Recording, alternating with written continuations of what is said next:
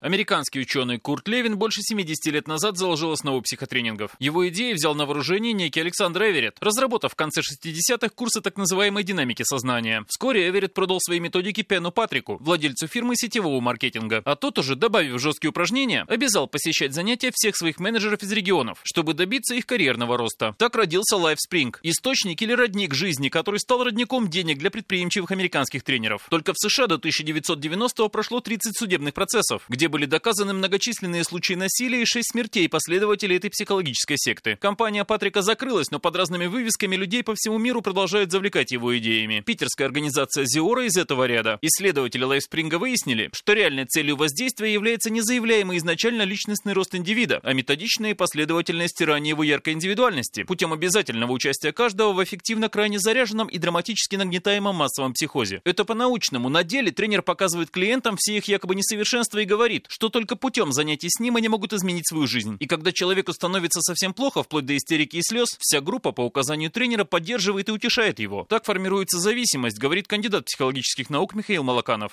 Подсаживаются на среду, проходя через вот эти очень сильные эмоциональные упражнения, некоторые из которых или на грани, а для кого-то это унижение, люди вместе переживают негативные эмоции, может быть даже постыдные для них эмоции, и это их сплачивает. Они становятся повязаны вот этим дискомфортным опытом. С другой стороны, они принимают друг друга в этом дискомфортном опыте, они раскрываются. И их снова и снова начинает тянуть вот к этим людям. Трагедия жительницы Санкт-Петербурга Оксаны Дмитровской, которая бросилась под поезд после того, как родные пытались вытащить ее из секты Зиора, как раз с этими связано, полагает Михаил Малаканов. И здесь ее практически смысла жизни лишили. Когда ей не дали денег на продолжение того, чтобы ходить туда, все. И вот так произошло. Курсы личностного роста хороши для тех, кто точно знает, чего он хочет добиться, но теряется среди сомнений различных вариантов своих действий. Грамотный тренер покажет самодостаточность, внушит уверенность и выработает ответственность за свои поступки, говорит Михаил Малаканов. Но такие тренинги очень опасны для зависимых по своему складу людей. Там нет нормального отбора, для кого они могут быть вредны. И поэтому эти случаи будут возникать и будут вот эти трагедии периодически происходить, потому что никто не отсеивает тех людей, для которых подобные курсы могли бы быть катастрофичны.